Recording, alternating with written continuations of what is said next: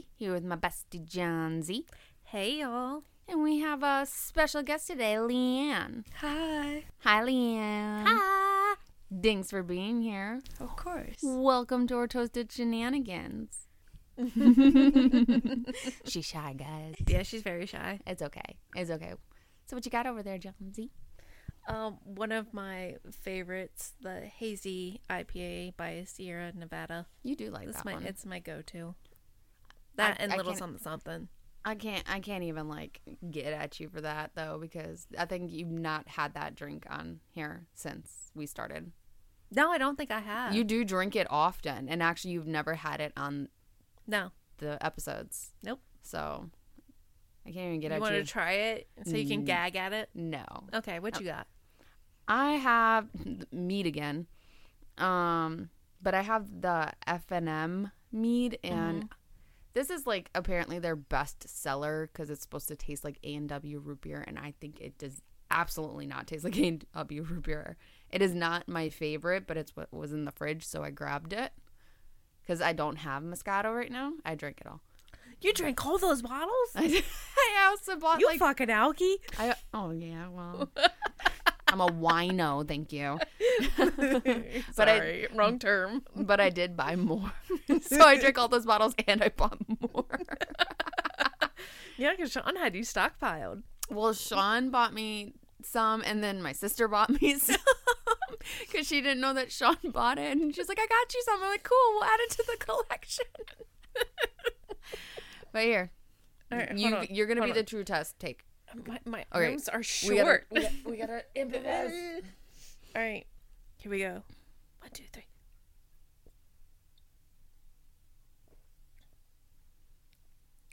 That does not taste like A and W. Thank you.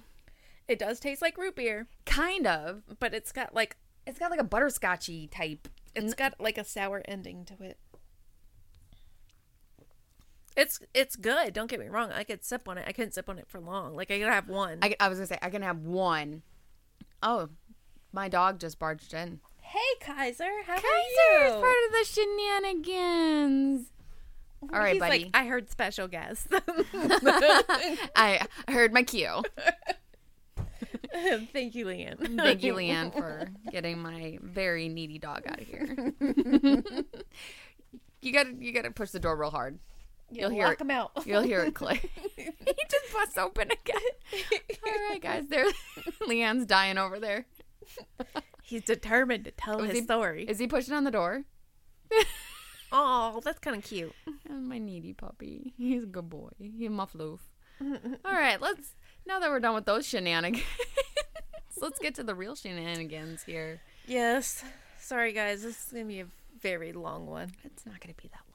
It is going to be long. There's a lot to be told. So, where we left y'all at was basically how did Damien, Jason, and Jesse, how were they convicted of all this nonsense? Yeah. Um, so authorities questioned Damien about the Robin Hood Hills murders three separate times between May 7th and May 10th. And it was twice at the trailer park where he lived and once at the police station. And there was a lot of bullshit in between that, but like I said, I'm not going to go into it. If you really want to know all the details cuz there's a lot I seriously somebody needs to do like a whole series on this case, like a whole just dedicate a podcast to it because Has nobody done that yet? no, you I am surprised. you could honestly, you could have 15 episodes about this case. It is just so in depth and all the shit. And it was hard trying to be very selective of what I included and didn't include. So I hope I tell this story well. If not, I apologize. But You're doing fucking fantastic. I'm gonna I'm gonna do my damnedest You're, you're this one is summarizing very well so far. uh, this one is like really close to the heart just due to again if you haven't listened to part one go back and listen to it It hits us hard. yeah it's it's very judgmental. It's very fucked up and it goes into that even into the trial and that's what all this one is about. You're getting nothing but trial in this case. Yeah. that's it. And i'm sorry that it's long but you're gonna hear the most in depth about the trial that i can give you. But basically damien told investigators he never heard of the three eight year old little boys. And that the person who committed the murders was obviously, in his words, sick, and he spent the evening of May 5th at home with his mother, talking on the phone with two friends, two girlfriends. So there's his alibi, right? In his notes of the police station interview, Lieutenant James Sudbury reported that the stated the killer is probably someone local and he won't run. That's what Damien said. Which is like actually 99% of the time what happens, Yeah. especially in those small towns. And as we discussed before, Damien was very smart. He's very Yeah. astute to the situation, especially given the people around him, which we also discussed, were not operating with the highest IQ. Um, but the lieutenant goes on to state in his notes that Damien likes to read books by Stephen King and he has evil uh, tattooed across his left knuckles. Does he really? Yeah, but why does it fucking matter? It doesn't. No, it doesn't. I was, I was, I at first I wasn't sure if that was like a, a rumor he was claiming about him, or is like, cause like maybe one time he wrote it on himself, and they were like, oh, it's a real tattoo. I mean, no, he had it tattooed. It wasn't. It's not. It's not it that means big of a deal. it means nothing. You're reading into probably a s- stupid moment. He's like, yeah, Yeah. that'd be so cool. Yeah, he. I mean, he was smart, but he was still had his stupid teenage moments. Yeah. But Damien willingly took the polygraph test, and the administrating officer concluded that Damien recorded significant responses indicating deception. See, and again, I talked about these polygraph tests and how much I don't fucking trust them. And even after this one, you'll trust them even less. Of course. In addition to Damien, investigators focused their attention on Jason Baldwin, which is Damien's best friend, who also had evil inked across his left knuckles. Oh, jeez Louise. And What just best friend tattoos? probably. But like Damien, Jason also denied any involvement in the killings, but detectives on the case increasingly thought otherwise, of course. of course.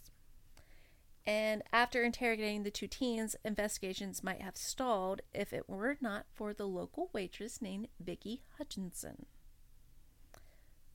This Vicky girl basically put the final nail in the coffin. Hmm. And this is what just spun the the bullshit we're about to go through. Hmm. So basically, Vicky told police she police she suspected the killings were cult related and that she was willing to play detective. Oh. Now, keep in mind she had her own personal game. We're not going to go into that because that's Vicky's story, and that's not what we're talking about. But her son Aaron, who was also eight years old, was close to with the other eight-year-old three boys, and Aaron had told authorities that he saw uh, the boys being picked up in a pickup truck by a black man after school which we know is obviously a lie because we know they went straight home to their parents off the bus, asked permission to leave and go play on their bikes. Mm-hmm. But we'll come back to that tidbit later. Vicky believed that her connection with the 17 year old Jessie Misskelley, who sometimes babysat her children, so that's where we have the connection, might provide an opportunity for her to explore the secret life of Damien Echols. Hmm. Mm hmm. Vicky told authorities that Jesse, who had an IQ substantially below the normal range of intelligence, but she told he told her about Damien, his friend who drank blood and stuff. Oh gosh. But if we keep in mind going true to the first episode, he was terrified, but now he's boasting about him.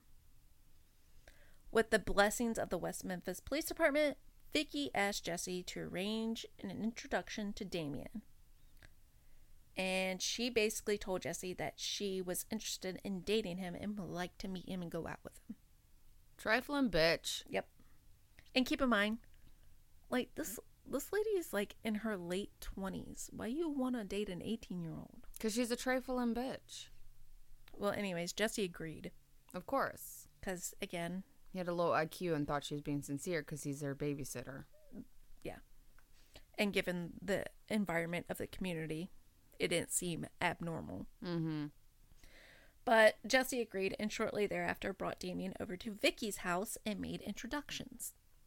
Now, I didn't put this into my notes, but I will note that uh, Vicky basically tried to liquor Damien up and like get him all loosey goosey and get So him talking and Oh, whatnot. so he can get loose lips and speak. mm-hmm. Like he, like she could try to catch him and like, oh my gosh, those little boys. Mm-hmm. Basically, oh my gosh, but that's not what happened. because he's a smart boy. he is a very smart boy and he hardly partook in alcohol but what came between Vicky and Damien only became clear years later and again we'll get to it but for the benefit of local law enforcement Vicky told quite the fucking story Of course. she basically told investigators that on the night of May 19th, 1993, her, Jesse, were driven by Damien in a red Ford Escort.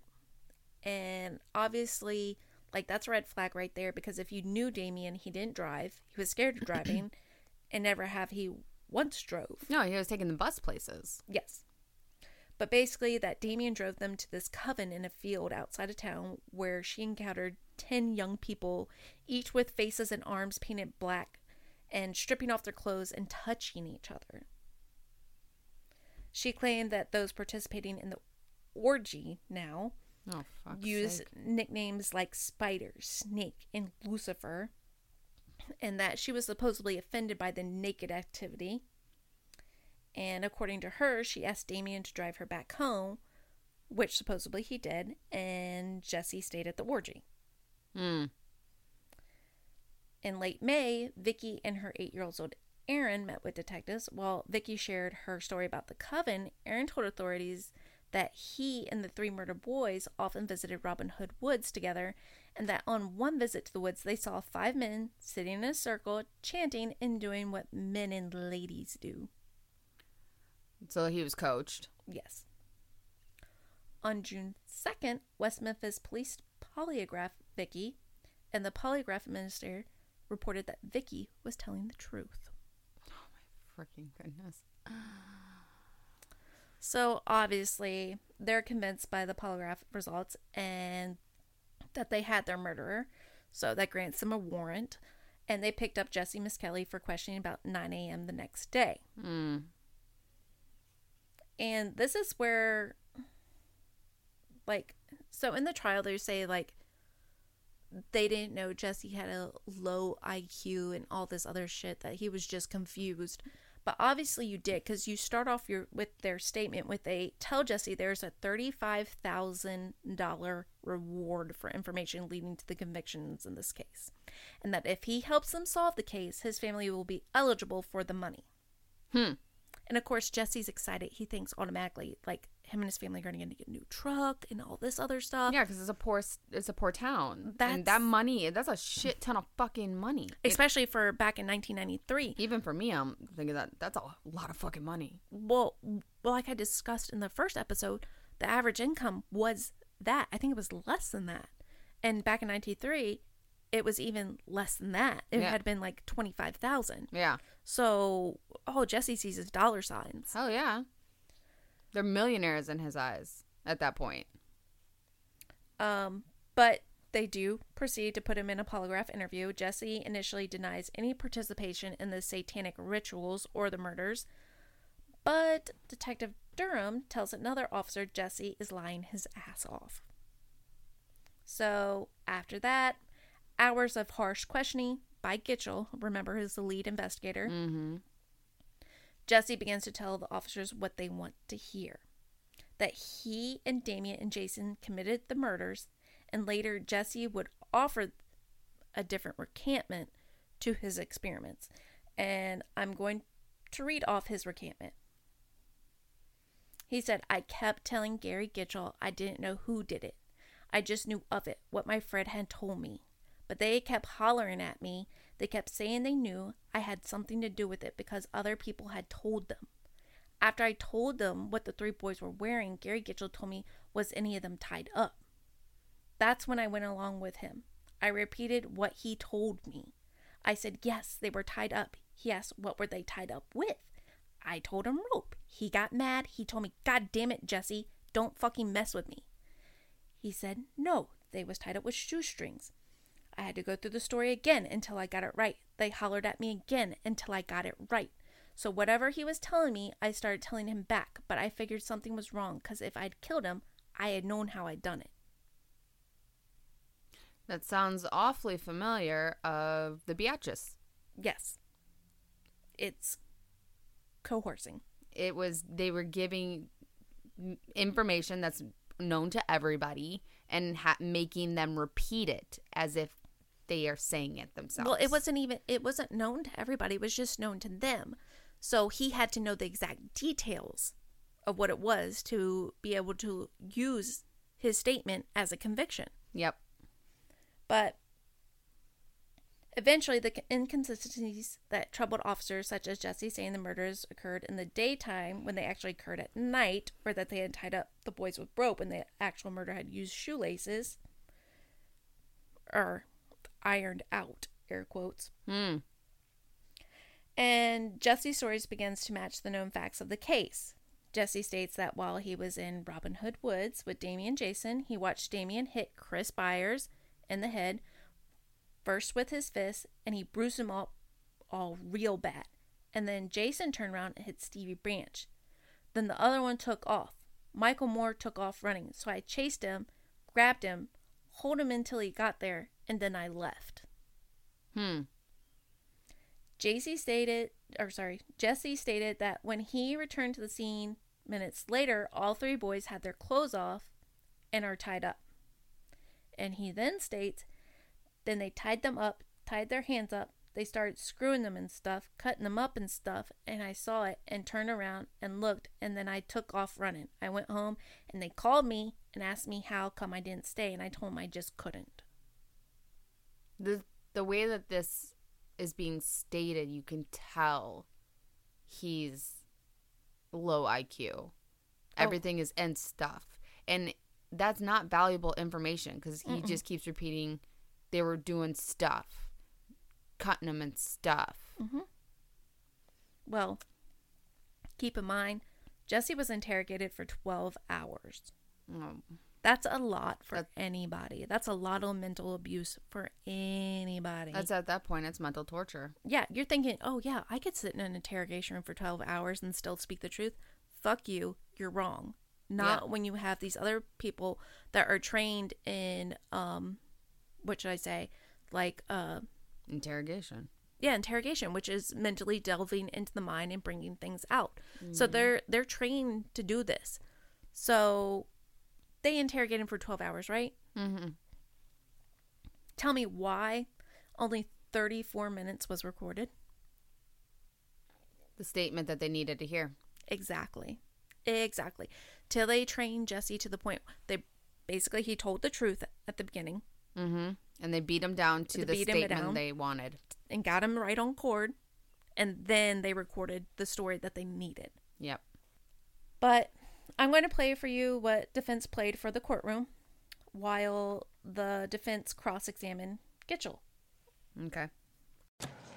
This is Detective Bryn Ridge of the West Memphis Police Department conducting an investigation for the offense of triple homicide, case file number 93050666. Currently in the office with Jesse Lloyd and Misskelley Jr. What occurred while you were there? When I was there, I saw Damien hit this one, hit this one boy real bad. Then he started screwing him and stuff. All right, you've got in front of you a picture that was taken out of the newspaper, I believe. It's got three boys. And these are the three boys that were killed on that date in Robin Hood Woods. Which one of those three boys is it you say Damien hit?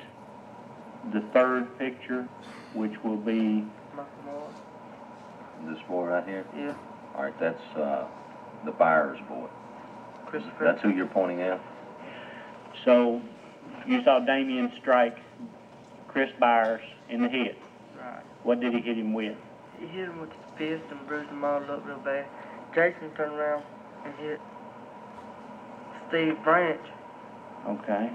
and started doing the same thing. Then the other one took off. Michael uh, Moore took off running.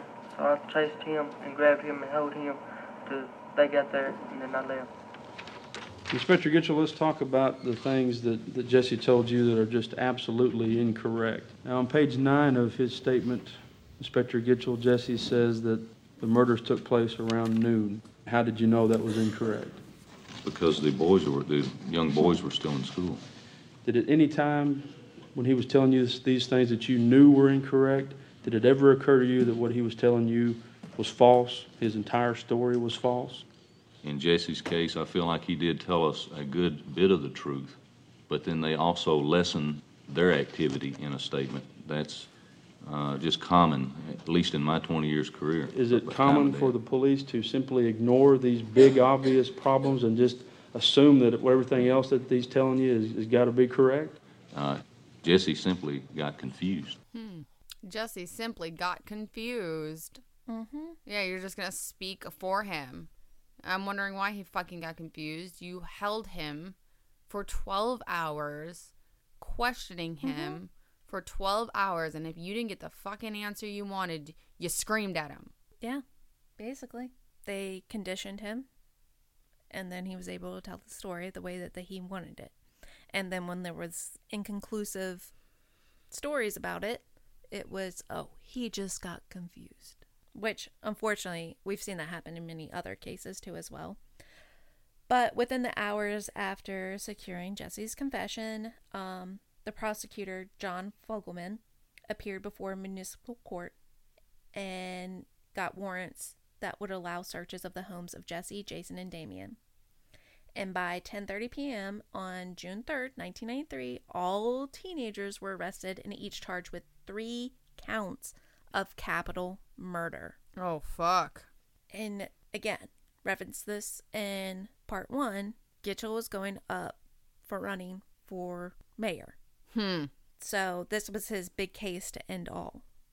But at the at a press conference the next morning held to announce the arrest, Gary Gitchell is asked how confident he felt about this case on a 1 to 10 scale. You know what this motherfucker said? 20. You're a little off, but you're close going in his direction. He said 11. So this is what he's running with, even though he knows there's holes in it. But he just got confused, right? Yeah, he just got confused. So And- it'll work. It's see- it's good enough. see he he's doing exactly what he's doing to these these kids other than Damien they're low IQ'd people the whole it sounds like the whole town is and he's just pulling wool over all their eyes Mhm. he's playing them your, your own dude running for your guys' mayor is fucking playing you Yeah, basically. oh wow that still happens today It does, unfortunately. I'll keep my mouth shut. yeah Anyways, working to strengthen their case to something beyond 11 on a 10 point scale, police decide to interview Vicky's boy, Aaron, again.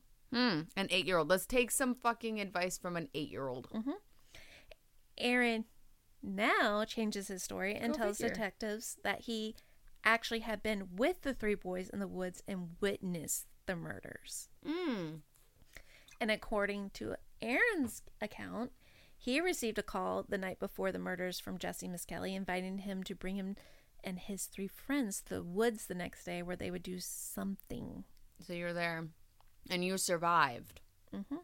got it Once there, Aaron said Jesse, Jason, and Damien slapped his friends. I ran and Jesse caught me. Then I got away and he caught me again and he tied me up. I um stayed there for about 40 seconds and got untied.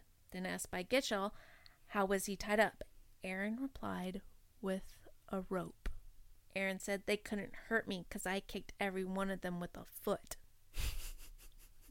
I'm sorry, it's not funny. It's just he's 8 Mhm. I have an eight year old. Like And he would say something like this. absolutely. Like I, I have an eight year old, and it's a boy, and the stories, the exaggeration, it's all an eight year old boy. Mhm. And unfortunately, this poor eight year old boy probably is getting some attention for participating in an adult situation, for one. Mm-hmm. Like me as a mother, three eight year old boys are murdered in my town. You best fucking believe I would be keeping my eight year old out of it. Well, like I said, I wasn't going to tell Vicky's story, but I can tell you that um, she was not living the best home life. So there was a threat and occurrence that she may lose her boys because there was also an older son. So, anyways, Aaron goes on to tell the detectives that his friends got stabbed and their clothes pulled off. Then he said that they cut off the private spot. And from a distance, Aaron told Gitchell that he watched as three teens raped Michael, Chris, and Steve. While Aaron's story would strike most people as wildly implausible, Gitchell was extremely pleased because now he had a second eyewitness to the murders. But he doesn't. That's the thing. But again, it's good enough. He's going to roll with it because that's what he has. Yeah, it's He's enough, already started this bullshit story. How's he going to turn back around? It's enough to pull some wool over the This is enough to convince everybody of his bullshit story. It's like uh, the Willy Wonka golden ticket. Like it, it will help in the court, in the court of law. But rape wasn't even something that was. That's something they would have saw, and that was even brought up with what happened. Well, according to the clip of play by Mike Byers, he said it. He said also a lot of other things that weren't true, Yeah, that's true. but they were all rumors. Right. And of course, in his drunken mind, he's gonna, you know, pick what stood out to him. He doesn't really know Yeah. because they're not gonna release a whole lot of information at that point in time. But they all went along with it, and that's all it took was word of mouth. Mm-hmm. Leanne, you got something to add? That's all they were trying to do is just get somebody guilty for it, like whoever, whoever it was. They were Yeah, just it trying didn't to matter. get somebody. Well, yeah, absolutely. Because like, like again, like with my with the Beatrice story, like Mm-hmm. they wanted to just pin somebody. Yeah, that's Yeah. Right away. It was a big case. It made national news, and they had to get it up, get it covered up and taken care of quick Yeah. because it's national scare too. especially when you've got Gitchell running for mayor. Yeah, fuck that. Yeah, and he was just trying to end it quickly by Mm-hmm. with this case. That's what he was trying to do before he went into mayor. Yep, exactly. Oh, that also happened with the with the Roger Dillabird. They wanted to get it done quick because there's a football game coming up. it's fucking morons. Okay, Fuck your agenda. Let's actually like do our jobs. Sorry. this is Focus. people's. Not sorry. This is people's. Three people's lives were taken, and we got other people's lives at hand here now. Like it's, we've already lost three. We do not need to keep losing more. Ugh, I'm just getting, I'm getting angry. Carry on, please. We haven't even begun. This isn't even a fucking doozy. I'm kind of. this is a. This is a fucking riot. Anyway, August 4th, 1993, Judge David Burnett, which I'm just going to state right now, I didn't put how much I hate this man into my notes, but I fucking hate this judge in the worst kind of way. But, anyways, moving on. He ruled that Jesse should be tried separately from Damien Jason, and hmm. all three should be tried as adults. Hmm. Burnett also ruled that the state could introduce Jesse's confession despite defense arguments that it was obtained under coercive circumstances. Despite. Despite. Like he knew it was there. But he said, you know what? Let's just hear it for the sake of hearing it. But when it when it comes back around the other way, he immediately shuts it down. So that's why he, I, I don't like him. He's one sided. But when jury selection in Jesse's trial begins, Fogleman, the lead prosecutor, told jurors that while they might find errors and discrepancies in Jesse's confession, so they acknowledge it, they were largely explained by Jesse's efforts to minimize his own role in the killings. And he, quote, said, I think you'll find that he lessened his own involvement. The proof is going to show that this defendant was an accomplice to Damien and Jason in the commission of these horrifying murders. Jesse's defense was best out of the three teens, but they argued that Jesse had been manipulated and coerced into a confession. And this is what gets me. So his defense even went into the extent that Gitchell threw pictures in Jesse's face of the three murdered boys. Mm-hmm. Remember, this guy's got a lower IQ. This is going to terrify him. It's going to intimidate him. It, it it's just not something you share. I'm Hon- sorry. Honestly, that's going to terrify anybody. And not only that, if you're trying to keep the, the crime close to the chest to figure out who the real murderer is, why are you just throwing that fucking shit up in people's faces? Yeah, it's going to terrify anybody. It's going to cause a stir in anybody. Mm-hmm. Well, Jesse's defense did do the right thing and they played up on his alibi. And Jesse was over 40 miles away when the murders, or sorry, when the murders happened. Mm-hmm. He was actually in a wrestling match, and they have a log where Jesse signed his name into entry, and they have witness testimony stating that Jesse was there. But most importantly, they have pictures where Jesse held the fucking winning belt with his friends. Good job. I have seen these fucking said pictures. He was fucking there. But somehow, somehow, the jury seemed to just disregard his alibi. Are you fucking kidding me? No, I'm not kidding you. I wish I fucking was because we know, we wouldn't be here talking about this case.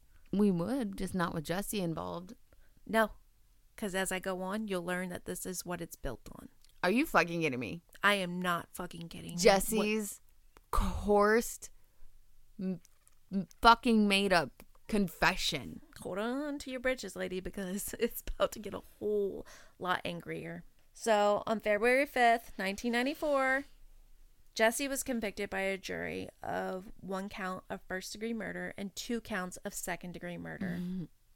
The court sentenced him to life plus 40 years in prison. And watching this boy, it it fucking broke my heart. The kid just hung his head and when he was asked, did he have any comments on his conviction, he just shook. He didn't even say no. The judge had to force him to speak up. And as such, he was escorted out of the courthouse and back to a cell in a bulletproof vest because afraid of what the community would do. Why are you so afraid? If he did this, what are you so fucking afraid of? They were afraid that somebody might try to s- shoot Jesse because of it. I mean, if he did this, he would deserve that. And I'm sorry if that upsets anybody. But I, like I said again, I have eight year old boy. What they had convinced a whole fucking town. Yeah. So They were afraid because they knew they fucking are lying. Mm-hmm. So they had to protect a lie. Mm-hmm. Oh my gosh. Two weeks after Jesse's verdict, jury selection began for the trial of Damien and Jason. The day before the trial opened, Jesse's lawyers announced, and thank fucking God, that Mr. Misskelley made a decision last night that he is not going to testify against his co defendants. And so, without Jesse's testimony, the state was left thin with just circumstantial case. I'm gonna do a side note here. I didn't put it into my notes, but I feel like it was really needs to be told. So in the first episode, I referenced that Jesse's birth mother was not involved and that he had a stepmom that was basically his mom to him. Yeah. And this was not who his father was dating at the time. The woman who his father was dating at the time showed much disgust towards Jesse and his involvement in the killings. But his stepmother was at every case hearing right by his side. But basically, she looked Jesse in the eye and she asked him, Did you do it? And he said, No, I didn't do it. He's she's like, Then you can't get up on that stand and lie to everybody else because when you do, you're going to look at me in the eye and you're going to be lying to me. Go ahead, mama. And Jesse realized he's like, I can't even for a lesser sentence because they were the prosecution was willing to like lessen deal. Yeah, plus it lessen his sentence by many years. Plea and deal. he he said, I I can't do that because I can't look in my mama's eye and lie to her. Go ahead, mama. She did good for him on that. Honestly. Even though it gave him more mm-hmm. years, she did good for him in that. Yeah, she's told him stand true. You can't let them st- do this to you because they're going to do it to you. They're going to do it to all of us. Yeah. which is what they try to do every single fucking day, just in a different circumstance and different names. But prosecutors could hope that the evidence tying Damien to witchcraft, hmm. as well as some damaging statements by Damien, again, because he was a smartass, might lead jury to a conclusion of guilt by association in Jason's case. So again, John Fogleman, the prosecution, spoke to the jury, first telling them that the state would prove through scientific evidence I And love the statement- use science. and the statements of their own defendants that they caused the deaths of Michael Moore, Stevie Branch, and Christopher Byers.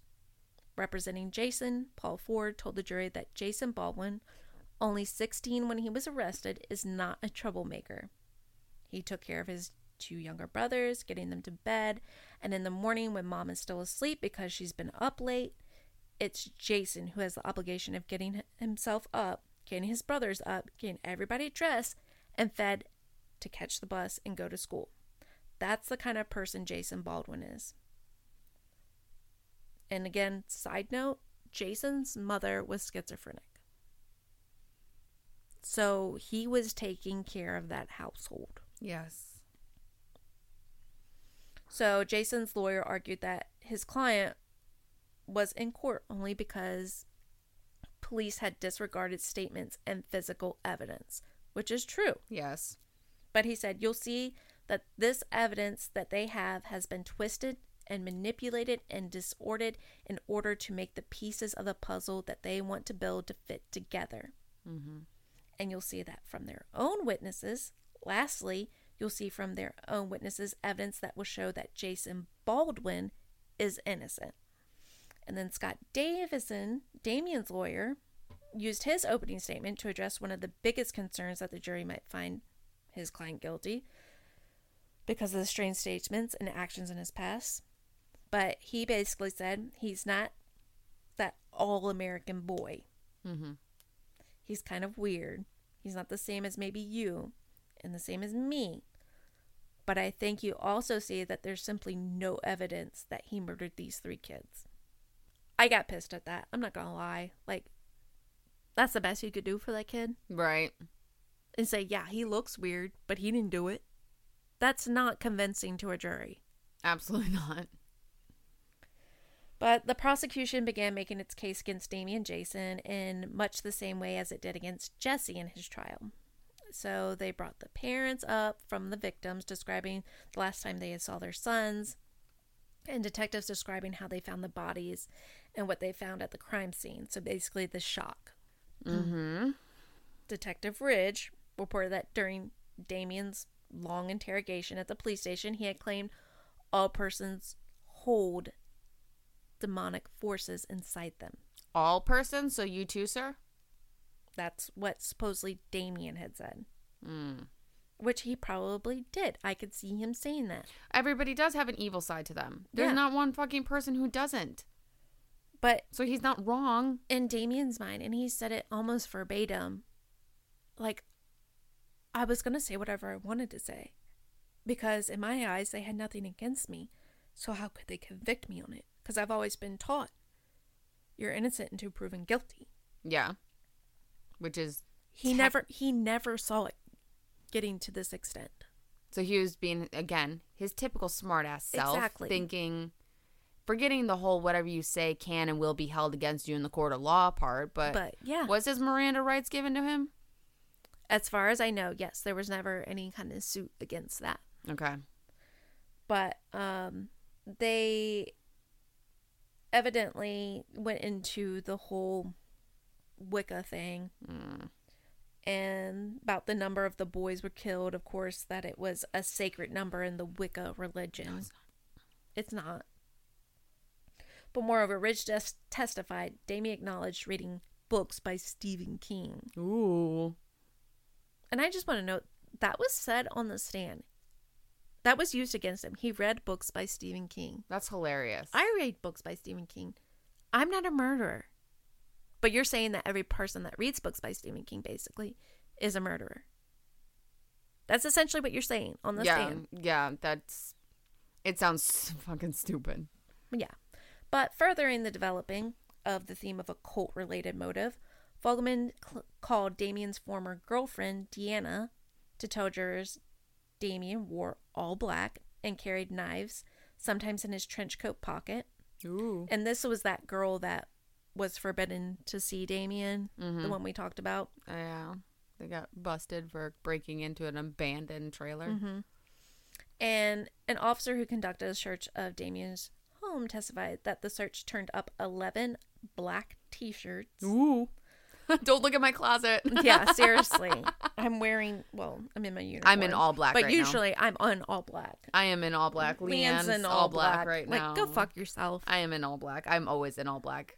Mm-hmm. My job requires me to wear black, gray, or white. Seriously? And I was like, oh no, what am I gonna do? That's my closet. seriously, if they were to look into my closet and do an investigation on me, they probably would have like nailed me to the cross too because you open my closet and at the bottom where my clothes end is my altar.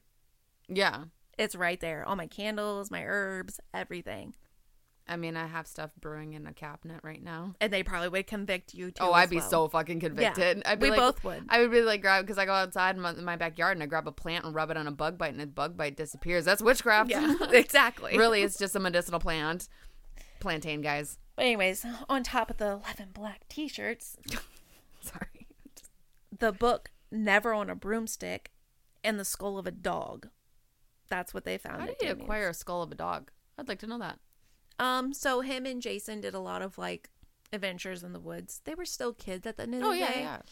Um, Just happened to stumble across it. yeah. I oh, even, I bet you're jealous. Yeah, seriously. oh my dead shit. But um, I didn't kill it, guys. Don't think of it like that. I- I- Witchcraft. yeah, no.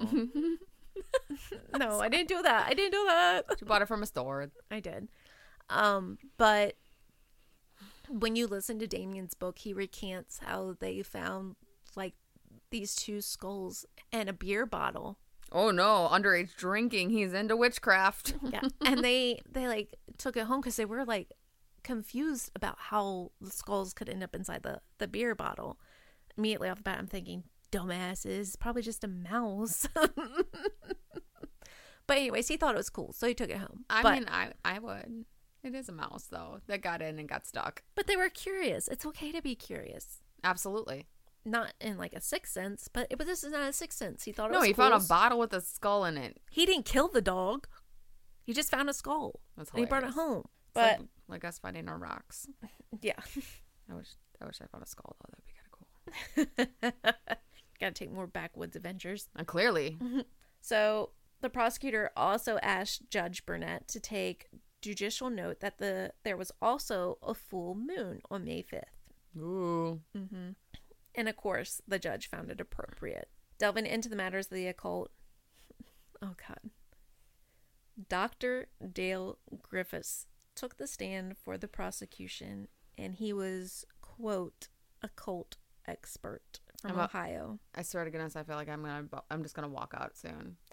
you might after this one. Like, this fucking this- dude, he took the stand, and, like, I wish I could just play a video while we're recording so everybody can see his face of the clip that I'm gonna play for y'all in just a moment. But this dude is a fucking moron.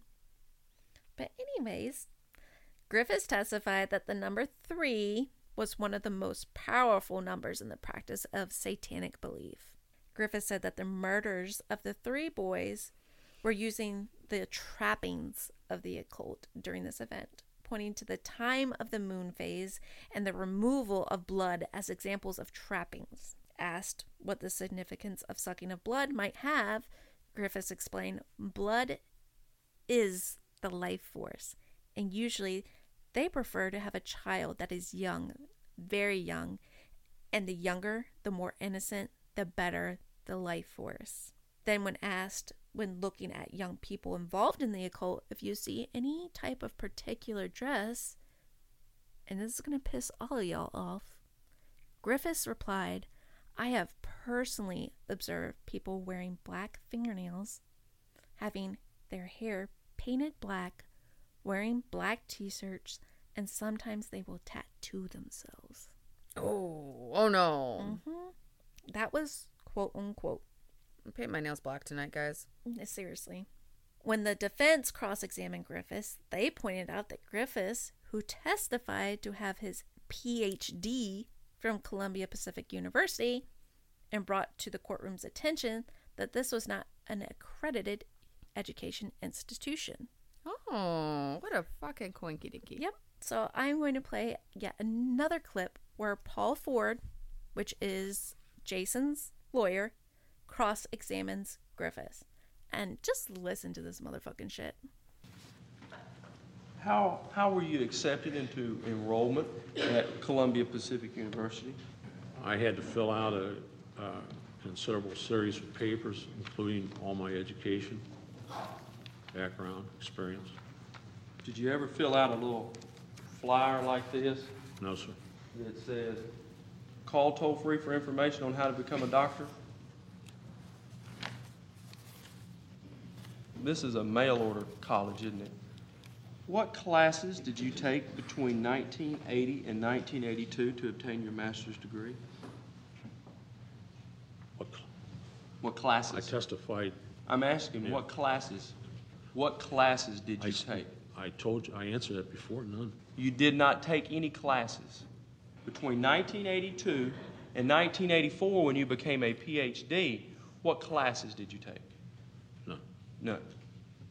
Okay. Is it your opinion, and do you want to tell this jury that these crimes were motivated by occult beliefs? Basically, he goes on to say, "Is your opinion, your opinion?" And he didn't even fucking take classes? No, he didn't take any classes. It's a mail order mail Yes. order PhD. oh my gosh. I, it's not funny. Like I'm not laughing because oh shit, I'm bumping things because I'm getting aggressive okay, now. I'm over here dropping shit. You're dropping shit. Your your mic's all sorts of jacked up right now. you gotta fix your, fix your little pop socket thing. There you go. Not a pop socket. Pop Whatever filter. it is. Sorry, guys. Oh my god. I'm just Yep. carry on. Okay. this is the shit we're working with. What the West Memphis Police Department was working with. Okay? So we're astounded right now, okay? I'm just fucking baffled at the level of stupidity. Mm-hmm. The l- I I can't even fucking speak.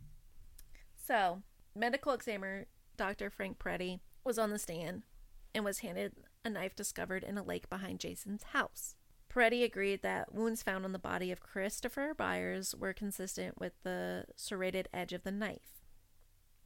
And on cross examination, Peretti also agreed that Christopher's wounds were equally consistent with another serrated knife, in particular to one belonging to John Mark Byers, Christopher's stepfather. Hmm. So, like I related to in episode one, if you haven't listened to it, go back and fucking listen to it. Stop being a slacker. No shit, guys. At this point, if you are not, You need to go hop back in. you need to you need to go back on episode Yeah.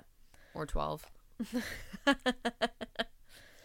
Peretti said Christopher's scrotum was cut off and his penis skinned while he was still alive, and that it could have been completed with either knife. Peretti also told jurors that the autopsies revealed both Stevie Branch and Michael Moore received massive blows to their heads, and that Michael's lungs were filled with water, indicating when he was in the water, he was breathing.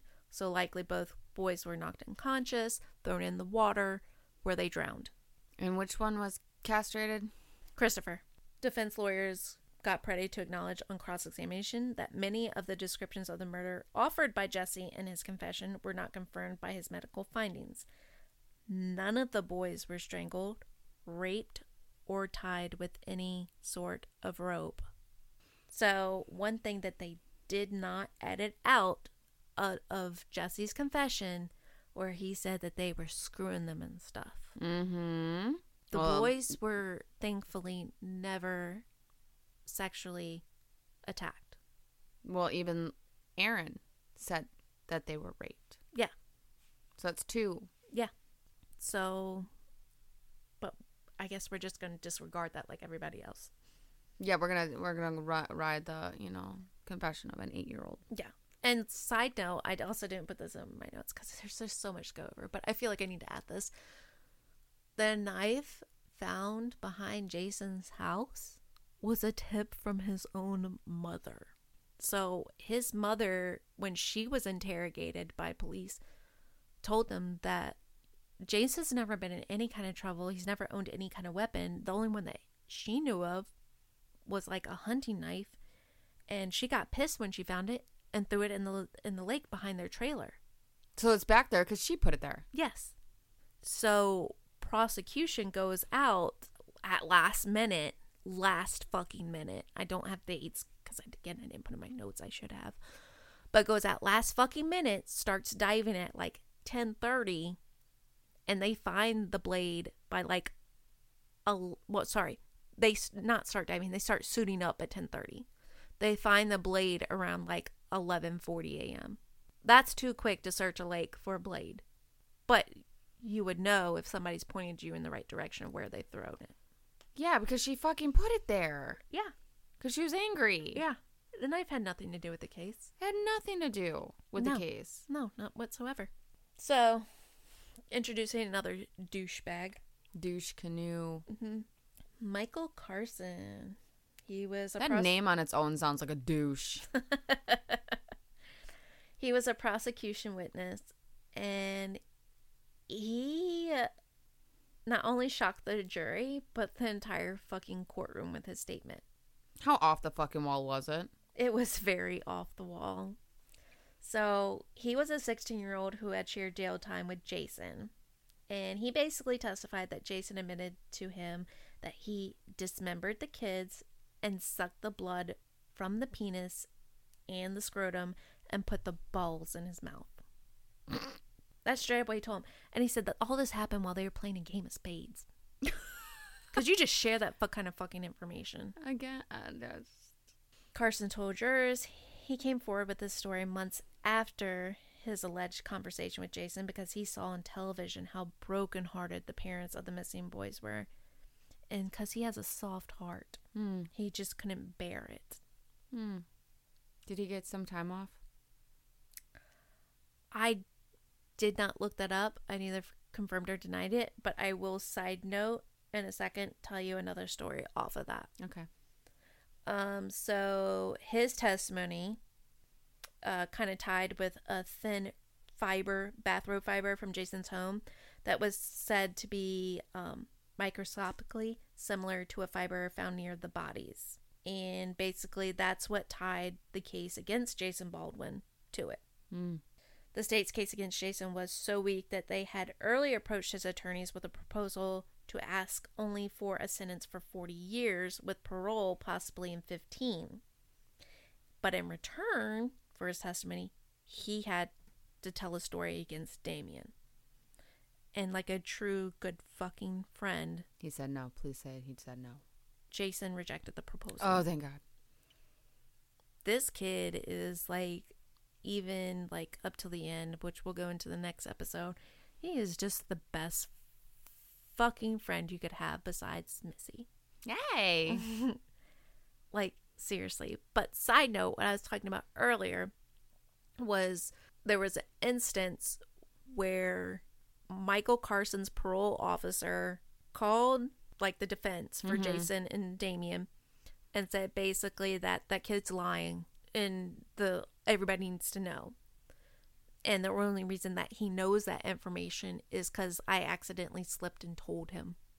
And i know the character that he is because i work with him so frequently because this kid is knocked up and full of ls or lcd that he's lying. He just took the information i gave him and fed it to y'all. And that's how he came into that story and so that's how he knew anything of it. He didn't see it on the fucking news. He didn't have a broken hearted about the parents. He was just doing it for his own personal gain, just like everybody else.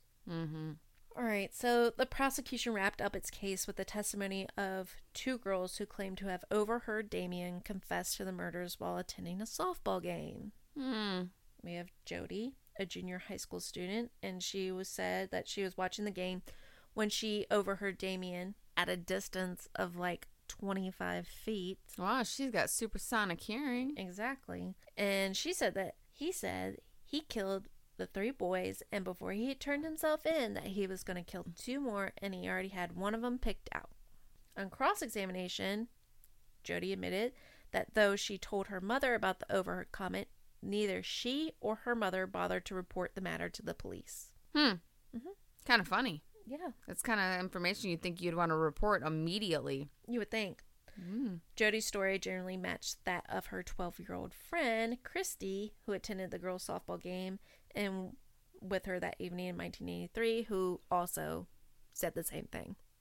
What a coinky dink. Ah. After opening its case with the testimony from Pam Echols, who told jurors her son spent the night of the murders at her home, at, or he spent the night of the murders at his home, um, and that he was on the phone and in conversation with two girlfriends, which the Memphis Police Department did look up and could prove that Damien was on the phone. But again, that alibi doesn't matter. No, apparently no alibis matter at this point. The defense called Damien to the stand. And this is usually, you don't want to bring anybody that's accused of a murder on the stand because it can be very like detrimental to the case. And watching it, I believe it was because again, he's very much so a smartass, and I think it sometimes he gets flustered too as well. Well, naturally, he's facing something very serious. And in his mind, he doesn't. Yes, he's smart, but he's still an 18 year old, so he doesn't think it's that serious because he didn't do anything. There's no evidence that he did anything. Like, there's no actual evidence. It's all he said, she said bullshit. Mm-hmm. So, again, he's always taught, I'm innocent until proven guilty. Right. He thinks this is all a fucking game still because he's a kid. Exactly. A He's smart ass kid. kid. Um, but he was asked about his family and his life, which Damien said included skateboarding, movies, talking on the phone, and reading. He then asked Damien about his focus on the Wicca religion, which Damien explained was basically a close involvement with nature. Mm-hmm. And in the testimony, watching it, he basically denied any kind of like involvement with Wicca. That mostly he was just interested, like it piqued his interest about it. He never like actually practiced Wicca. Uh-huh. But he did state, I'm not a Satanist. I don't believe in human sacrifices or anything like that. Mm-hmm. And he was asked to read excerpts from his personal journal, which included favorite quotes such as Life is but a walking shadow. It is a tale told by an idiot, full of sound and fury, signifying nothing. That's beautiful. It is beautiful. That is beautiful. It's gorgeous. But he was crucified over it because it was dark poetry. But you want to know who fucking wrote that? Shakespeare. That is from A Midsummer's Night's Dream. It I was like, why does that sound so beautiful? Why? Why did I like have that? That explains why.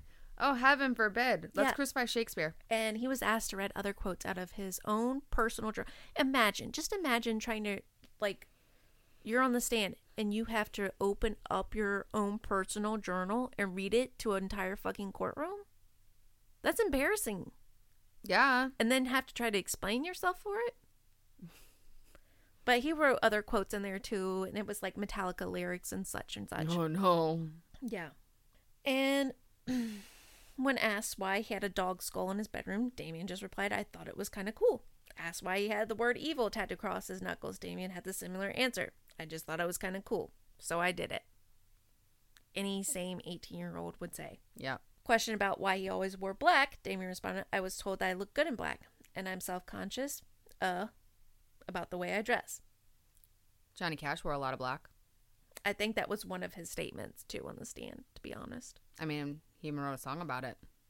They even went to I didn't put this in my notes either. They even went to the point that said that like Damien went out of his way to dye his hair black. No, motherfucker. His hair was black. He naturally had black hair. He naturally had black hair. But we're gonna use that against him. Couldn't help that one. Mm-hmm. God gave that to him. The defense sought to present Damien as a teenager who might be different from most in West Memphis, but not as someone who should fear. Damien denied having anything to do with the deaths of the Free Boys, testifying, I never heard of them before till I saw it on the news. Asked how he felt about being charged with the murders, and he said, sometimes angry, sometimes sad, sometimes scared. Typical normal response. Mm-hmm. The defense presented evidence raising questions about the quality of the police investigation. Gitchell admitted that although West Memphis owned both a video camera and audio recorders, they hadn't bothered to tape any of their several interviews with Damien. Oh wow. Wonder why. Mm-hmm. Gitchell also admitted that the blood samples left on the wall of Bojangles restaurant on the evening of the murder were lost. Oh. And we haven't addressed this episode or this incident yet. We will in the next episode. So just hold on to that. Oh, gosh damn it. Yeah, I know. We're just going through the trial right now. I know. So, Mark Byers, the stepfather of Christopher Vire- Byers, was also called to testify about the knife. If you remember in part one, that mm. he had been that he had given to the HBO film crew working on documentary about the case and was later turned over to the police.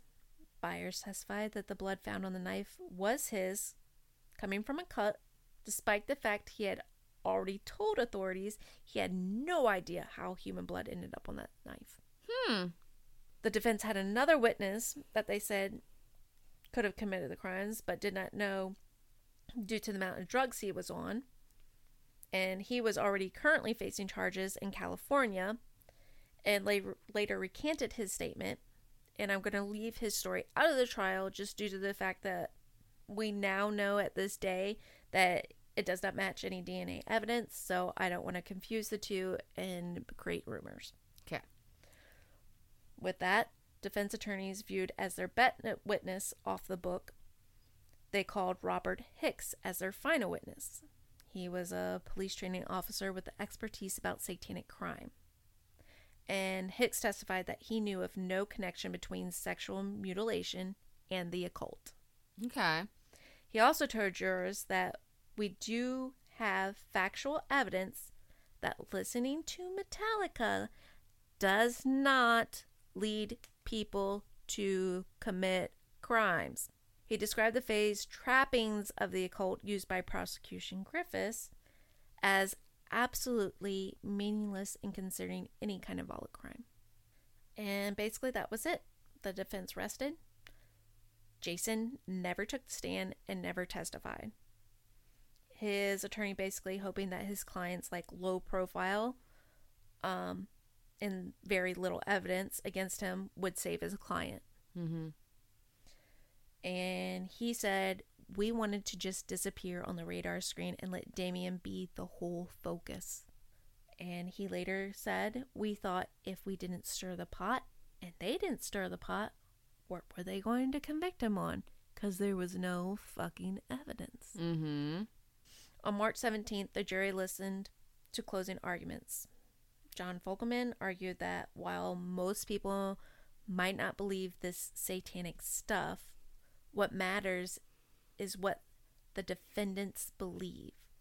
Religion, he said, is a motivating force. It gives people who want to do evil, want to commit murders, a reason to do what they're doing. He went on to tell the jurors, You see inside Damien, and you look inside there, there's not a soul there. Damien's lawyer reminded lo- jurors that the law required them to find his client guilty beyond a reasonable doubt. And after listening to the evidence, they should have plenty of doubts. He pointed to the blood found on the knife owned by Mark Byers, the bloody man who entered the local Bojangles restaurant about the time of the crime.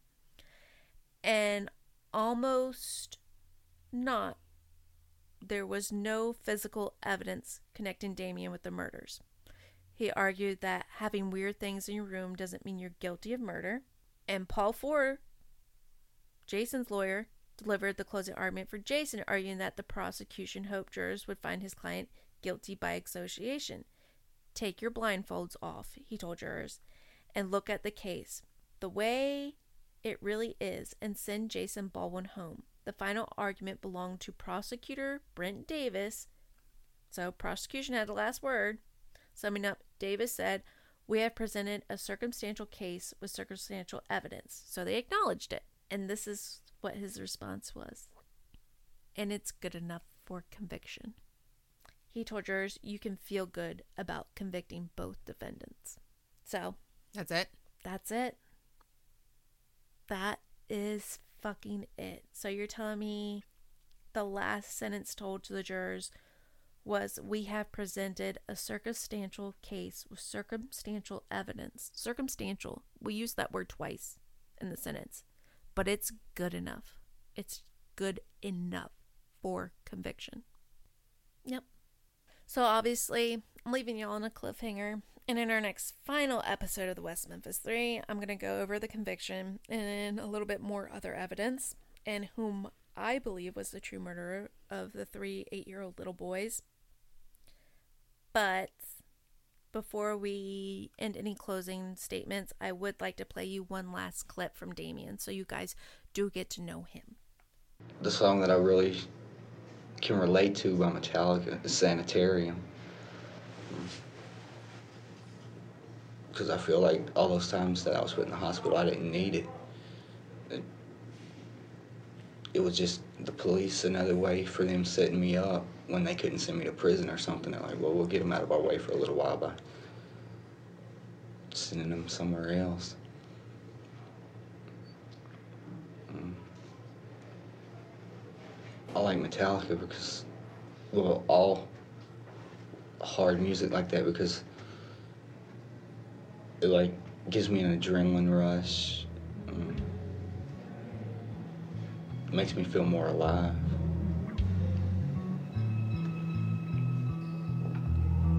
So there's actually a psycho- psychologist that's on the internet right now. Mm-hmm. And I've seen this before, but for some odd reason now she's making like viral, like people are, are finally like viral about it. And she's, I mean, she even ended up on my news page for Facebook um, on how heavy metal or heavy rock Is therapeutic. is therapeutic Mhm. and helps ease anxiety. Now, I remember when I was younger Mhm. and I was doing my homework and I was just listening to Slipknot. Now, if anybody fucking saw Slipknot and then saw me listening to Slipknot, they definitely think I was some sort of devil worshiper because those motherfuckers are scary looking. Yeah. Love them. And my, I, my mom came downstairs and she's like, What the fuck are you doing? And not that she was getting at me about my music choice because she never did. She never agreed with my music choice because to her it was just noise and she didn't Yeah. understand it. She never judged me for it. Mhm. But she saw I was doing my homework listening to this and she told me to turn it off. She's like, you can't be doing your homework while you're listening to that kind of music. And then she saw like all of a sudden my my focus wasn't right and my grades weren't right. And she's like, oh, it helps you.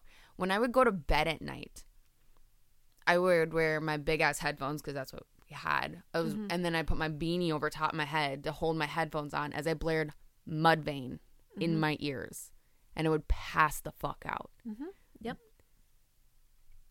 And now we have a therapist out there, or a psychologist, sorry, who is saying it is clinically music, proving music to help ease anxiety. Because you feel so much through people's music, and in that feeling, like they're speaking everything that's going on through your head and all of your emotions. You kind of just release your emotions. You don't keep them trapped up anymore. She she was saying that the thing that it helped teach it actually helps people learn to release their their anxiety in a safe manner. mm-hmm.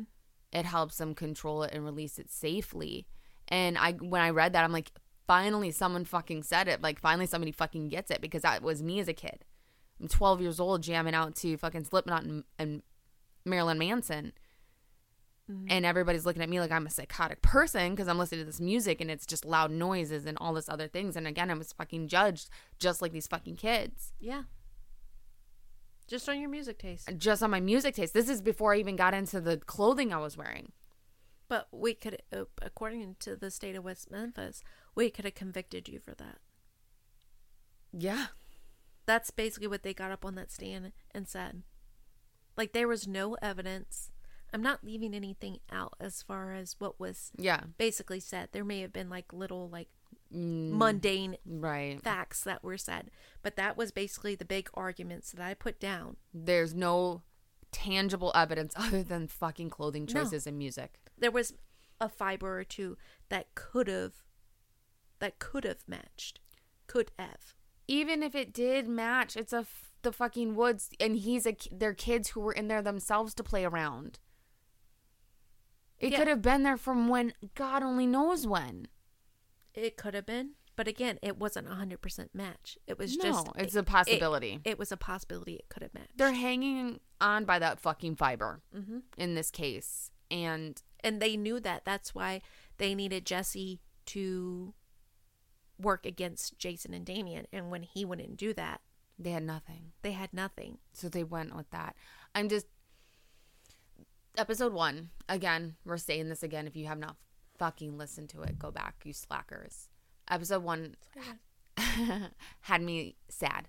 I was so sad because the little boys is really where my heartstrings were at. Yeah, because you have an eight-year-old.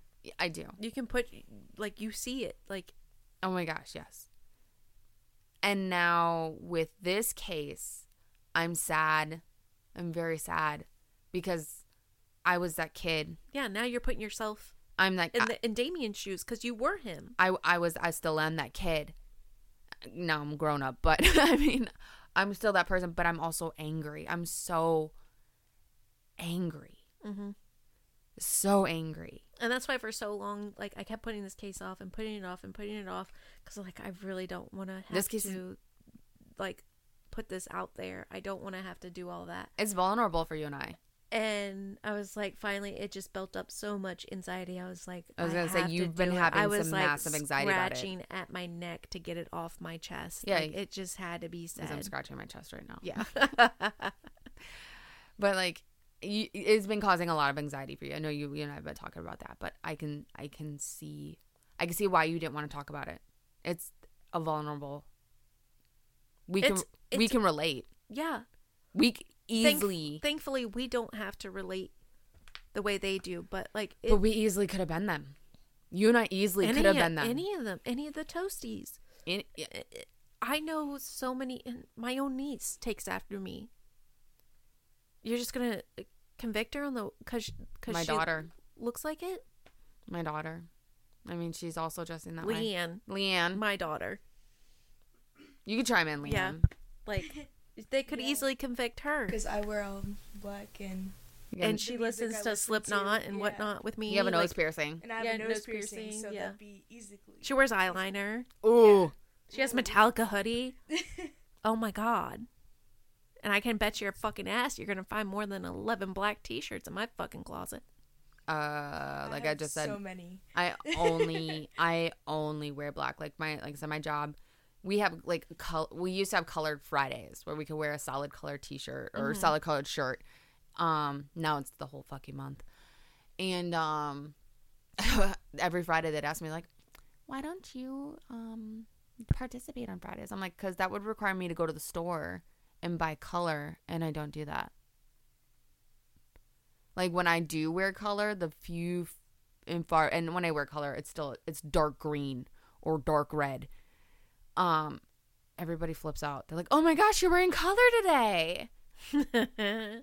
Like it's I- a whole ordeal. I the feel only like no slight towards them, but I feel like the girls like that work you work with are very like um yes, bougie and hoity-toity.